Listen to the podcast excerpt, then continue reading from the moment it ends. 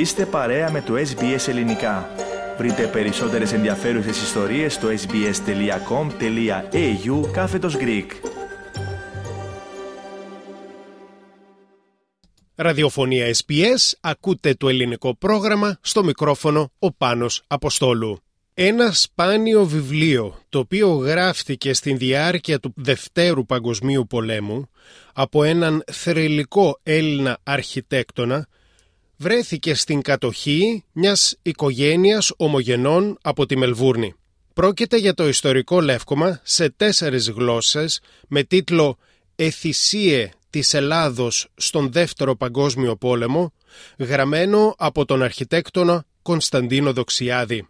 Το βιβλίο βρέθηκε στην κατοχή της οικογένειας της Διονυσίας Ζαπάντη. Μιλήσαμε αρχικά με την Γεωργία Τζουλιάνα Χαρπαντίδου, η διδακτορική της οποίας στο Πάντιο Πανεπιστήμιο έχει θέμα την οργάνωση των Ελλήνων μεταναστών στη Μελβούρνη. Μας μιλά για τον Κωνσταντίνο Δοξιάδη και την αξία του λευκόματός του. Ο Κωνσταντίνος Δοξιάδης θεωρείται μία από τις πιο σημαντικές ε, προσωπικότητες ε, ε, στην ελληνική ιστορία του 20ου αιώνα γιατί είναι από τις πιο ε, πρωτοποριακές μορφές ε, που βοήθησε με τις σκέψεις του αλλά και από τη θέση του σαν πολεοδόμος και αρχιτέκτονας στην ανασυγκρότηση της ε, Ελλάδας μετά το Δεύτερο Παγκόσμιο Πόλεμο.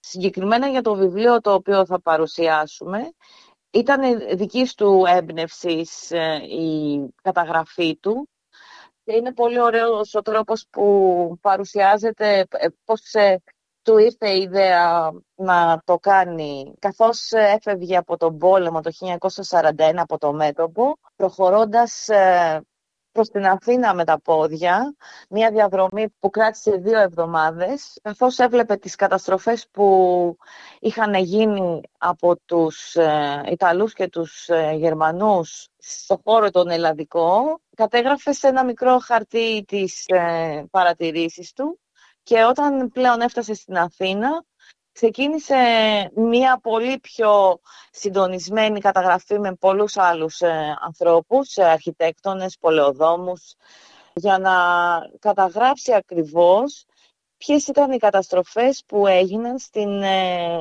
στην, στον ελλαδικό χώρο την περίοδο της κατοχής, δηλαδή συνεχίστηκε σε όλη την πορεία του πολέμου Οπότε όταν πλέον σταμάτησε ο πόλεμος, όταν τελείωσε ο πόλεμος, εκδόθηκε το βιβλίο αυτό, το οποίο είναι ένα λεύκομα με πάρα πολλά διαγράμματα, όπου αναφέρονται όλες οι, οι υλικές ζημιές που έγιναν στην Ελλάδα. Και μετά αυτό το λεύκομα παρουσιάστηκε στο Παρίσι και στο Λονδίνο ε, το 1945 και στην ε, ιδρυτική διάσκεψη του Οργανισμού Ηνωμένων Εθνών που έγινε στο Σαν Φρανσίσκο και βοήθησε πάρα πολύ στην τεκμηρίωση των διεκδικήσεων της Ελλάδας σε διάφορα μεταπολεμικά διπλωματικά ε, συγκεντρώσεις και, αλλά και για να εκτιμηθούν οι ανάγκες που έπρεπε για να, για να μπορέσει η χώρα να προχωρήσει στην ανασυγκρότησή της. Και ήταν γραμμένο σε τέσσερις γλώσσες, έτσι; Ήταν γραμμένο σε τέσσερις γλώσσες, γιατί ο στόχος ήταν να μπορέσουν να τεκμηριώσουν τις ε, καταστροφές που έγιναν στη χώρα και να διεκδικήσουν βέβαια αποζημιώσεις. Αγγλικά, ελληνικά, γαλλικά και ρώσικα. Ακριβώς. Και πέρα από αυτό που μου λες Τζουλιάνα ε, ε, και καλλιτεχνικά και σχεδιαστικά και γραφιστικά πρόκειται για ένα επίτεγμα γιατί ε, επειδή το έχω βρει και το έχω κατεβάσει σε PDF πέρα από τα γραφιστικά τα οποία είναι φοβερά έχει και φωτογραφίες από τα μέρη που περνούσε με υποσυτισμένους Έλληνες πολίτες έτσι. Ακριβώς, είναι συγκλονιστική η καταγραφή. Πολλοί έχουν πει ότι ήταν πολύ μοντέρνο και πρωτοποριακό στο τρόπος παρουσίασής του για την εποχή του. Μάλιστα, πριν από μερικά χρόνια, ε, με πρωτοβουλία του γιου του Κωνσταντίνου Δοξιάδη, του, του συγγραφέα Απόστολου Δοξιάδη, ε, η εφημερίδα «Η Καθημερινή» έκανε μια επανέκδοση αυτού του βιβλίου και μπορούμε να το βρούμε και σε πολλές, ε, δηλαδή πλέον και ηλεκτρονικά, Αλλά βέβαια το συγκεκριμένο αυτό που θα δοθεί στην ε, Πολιτιακή Βιβλιοθήκη της Μελβούρνης αποτελεί πρωτότυπο, έτσι είναι έκδοση της, ε, της εποχής. Επίσης, ε, σαν πρωτότυπο βιβλίο βρίσκεται σε όλες τις βιβλιοθήκες μεγάλων ιδρυμάτων. Είναι στο κομμάτι, στο τμήμα των σπάνιων και συλλεκτικών εκδόσεων. Μάλιστα και νομίζω υπάρχει και στην, ε, στους καταλόγους και στο αρχείο της Εθνικής Βιβλιοθήκης στην Αθήνα νομίζω. Ακριβώς, Ναι, ναι, ναι, στα περισσότερα, στα περισσότερα ιδρύματα. Ήταν το κύριο έγγραφο που χρησιμοποίησε η Ελλάδα για την οικονομική ενίσχυση γνωστή και ως σχέδιο Μάρσαλ που ουσιαστικά βασίστηκε η ανασυγκρότηση της Ελλάδας και η οικονομική της ανάπτυξη μετά τον Δεύτερο Παγκόσμιο Πόλεμο και τον εμφύλιο. Ακριβώς, παρατηρώντας ή ξεφυλίζοντας όπως και εσύ το βιβλίο, βλέπεις ε, σε το μεγάλο βαθμό των καταστροφών που έγιναν όπως το σιδηροδρομικό δίκτυο νομίζω γύρω στο 56% είχε καταστραφεί για να μην μιλήσουμε για γέφυρες, δρόμους και λιμάνια κτλ.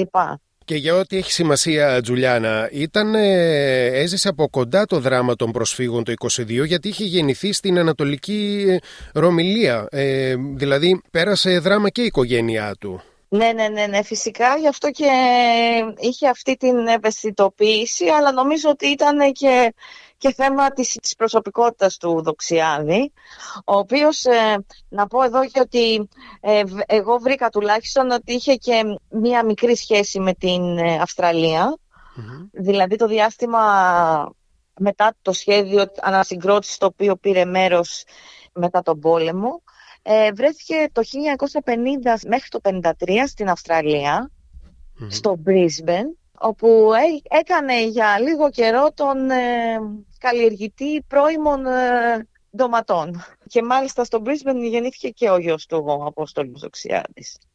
Πολύ ενδιαφέρον. Και το τελευταίο, για ό,τι έχει σημασία και πάλι, είναι ότι είναι αυτός που σχεδίασε το Ισλαμαμπάντ, δηλαδή την, ε, την πρωτεύουσα του ναι, Πακιστάν, ναι, έτσι. Ναι, ναι, ο, Δοξι... ο Κωνσταντίνος Δοξιάδης ήταν ένας αρχιτέκτονας που ήταν διεθνώς Δεν, ε, δεν περιορίστηκε στην Ελλάδα και τα έργα του, όπως, το, όπως είπες και εσύ, ήταν εκτός από το σχεδιασμό του Ισλαμαμπάντ και ο ανασχεδιασμός των ε, Σκοπίων και πάρα πολλά άλλα έργα έχει, είναι, γνωστό, είναι γνωστός. Επίσης είναι γνωστός τον σχεδιασμό των άσπρων σπιτιών στη Βιωτία, όπου υπάρχει το εργοστάσιο παραγωγής ε, αλουμινίου, εξόριξης βοξίτη και παραγωγής αλουμινίου, που θεωρείται ένας από τους πιο προ, πρωτοποριακούς οικισμούς στην Ελλάδα. Ήταν η Γεωργία Χαρπαντίδου, υποψήφια διδάκτορας στο Πάντιο Πανεπιστήμιο. Στο πρόγραμμά μας μίλησε και η Διονυσία Ζαπάντη, η οποία είναι κόρη του Παναγί Ζαπάντη, ο οποίος ήταν εκείνος που έφερε μαζί του στην Αυστραλία όταν μετανάστευσε εδώ στη δεκαετία του 50 το βιβλίο του Κωνσταντίνου Δοξιάδη. Όταν το πρώτο είδαμε μας έδειξε ανθρώπους κρεμασμένους μέσα στο κέντρο της Αθήνας. Αυτή την εικόνα ποτέ δεν θα, δεν θα την ξεχάσω γιατί έχει τρομακτικές φωτογραφίες. Έχει και τις στατιστικές, τι, πώς ήταν η Ελλάδα το 41, τι έγινε μέχρι το 46, πώς επηρεάστηκε η Ελλάδα, ο ελληνικός λαός, η μεγάλη καταστροφή. Και εσείς τώρα σαν οικογένεια αποφασίσατε να δωρήσετε αυτό το βιβλίο στην, ε, στο State Library της Βικτόριας, στην ε, Πολιτιακή Βιβλιοθήκη. Ποιος το αποφάσισε και πες μας λίγο και για μια, την, μια ειδική εκδήλωση που θα γίνει εκεί στις 29 του Φλεβάρι. Αυτό το βιβλίο όταν πέθανε η μητέρα μου και μαζεύαμε όλα τα πράγματα και το βρήκα το βιβλίο αυτό συζητούσα με τον αδερφό μου τώρα τι θα κάνουμε αυτό το βιβλίο γιατί δεν θέλαμε, τώρα είναι τρία, έχει τρία εγγόνια ο πατέρας μου, έχω εγώ ένα γιο και ο, τον, τον Ανδρέα μου, ο αδερφός μου έχει το, το Παναγί και τον Μιχάλη. Τι θα κάνουμε αυτό το βιβλίο; Για να μην χαθεί.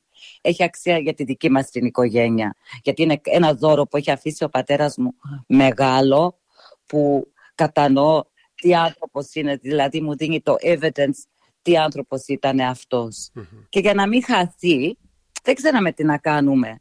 Τέλος πάντων, εγνώρισα εκείνο το καιρό τον Πολ Σούγκ και πέρασα από το σπίτι και το είδα το βιβλίο Και λέει αυτό το βιβλίο λέει είναι καταπληκτικό και έχει αξία για την ιστορία της Ελλάδος και πώς ευρέθηκε εδώ πέρα την ιστορία της μετανάστευσης και πώς φέρθηκε εδώ πέρα και που το βρήκε ο πατέρας σου, μπλα μπλα μπλα. Και λέει μπορώ να το δανείσω και να το δώσω στο Jim Cliven.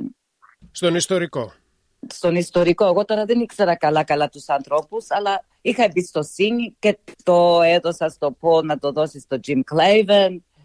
Έπειτα από λίγο καιρό με πήρανε τηλέφωνο, μου επιστρέψαν το βιβλίο, αυτό έχει μεγάλη αξία. Τι θέλεις να το κάνεις, λέω δεν ξέρω τι θέλω να το κάνω, δεν θέλω να χαθεί.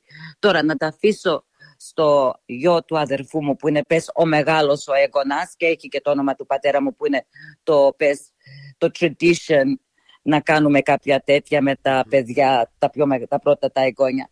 Αλλά λέει ο αδερφός μου, λέει, εντάξει, λέει, και τι θα το κάνουνε. Τέλος πάντων, ο Τζιμ με ξαναπήρε τηλέφωνο και μου λέει: Κοίταξε, νομίζω να το πάμε στη βιβλιοθήκη, να το δούνε, να μας πούνε τι να το κάνουμε. Και λέω: Καλή ιδέα. Και το άφησα, το πήγαμε στη βιβλιοθήκη, το κοιτάξαν οι ανθρώποι, το κρατήσανε, ε, συζητήσανε, κάνανε έρευνες, επικοινωνήσανε μαζί μου με email που έχει πολύ αξία ιστορική, γιατί είναι μόνο ένα βιβλίο στο Stanford University και στο άλλο στο πολεμικό, στη πολεμική βιβλιοθήκη του Λονδίνου. Και λέω, OK, okay, λέω, εντάξει, το συζήτησα με τον αδερφό μου, με τα παιδιά και συμφωνήσαμε να τα αφήσουμε στη βιβλιοθήκη και όποιος θέλει να πάει να δει αυτό το καταπληκτικό βιβλίο και τις στατιστικές και τις φωτογραφίες και τι ωραία το έχουν κάνει να πάει στη βιβλιοθήκη να το δει. Είναι, είναι, είναι ωραίο δώρο. Είναι κάτι που όλοι οι Έλληνες πιστεύω θα κερδίζαν κάτι να πάνε να δουν αυτό το βιβλίο. Ακούσαμε την ομογενή Διονυσία Ζαπάντη, η οικογένεια της οποίας θα δωρήσει το λεύκομα του Κωνσταντίνου Δοξιάδη με τίτλο «Εθυσίε της Ελλάδος στον Δεύτερο Παγκόσμιο Πόλεμο στην Πολιτιακή Βιβλιοθήκη της Βικτόριας που έχει έδρα της τη Μελβούρνη. Η δική εκδήλωση θα γίνει στις 29 Φεβρουαρίου στο State Library of Victoria και είναι μόνο με προσκλήσεις. Θέλετε να ακούσετε περισσότερες ιστορίες σαν και αυτήν; Ακούστε στο Apple Podcast, στο Google Podcast, στο Spotify ή οπουδήποτε ακούτε podcast.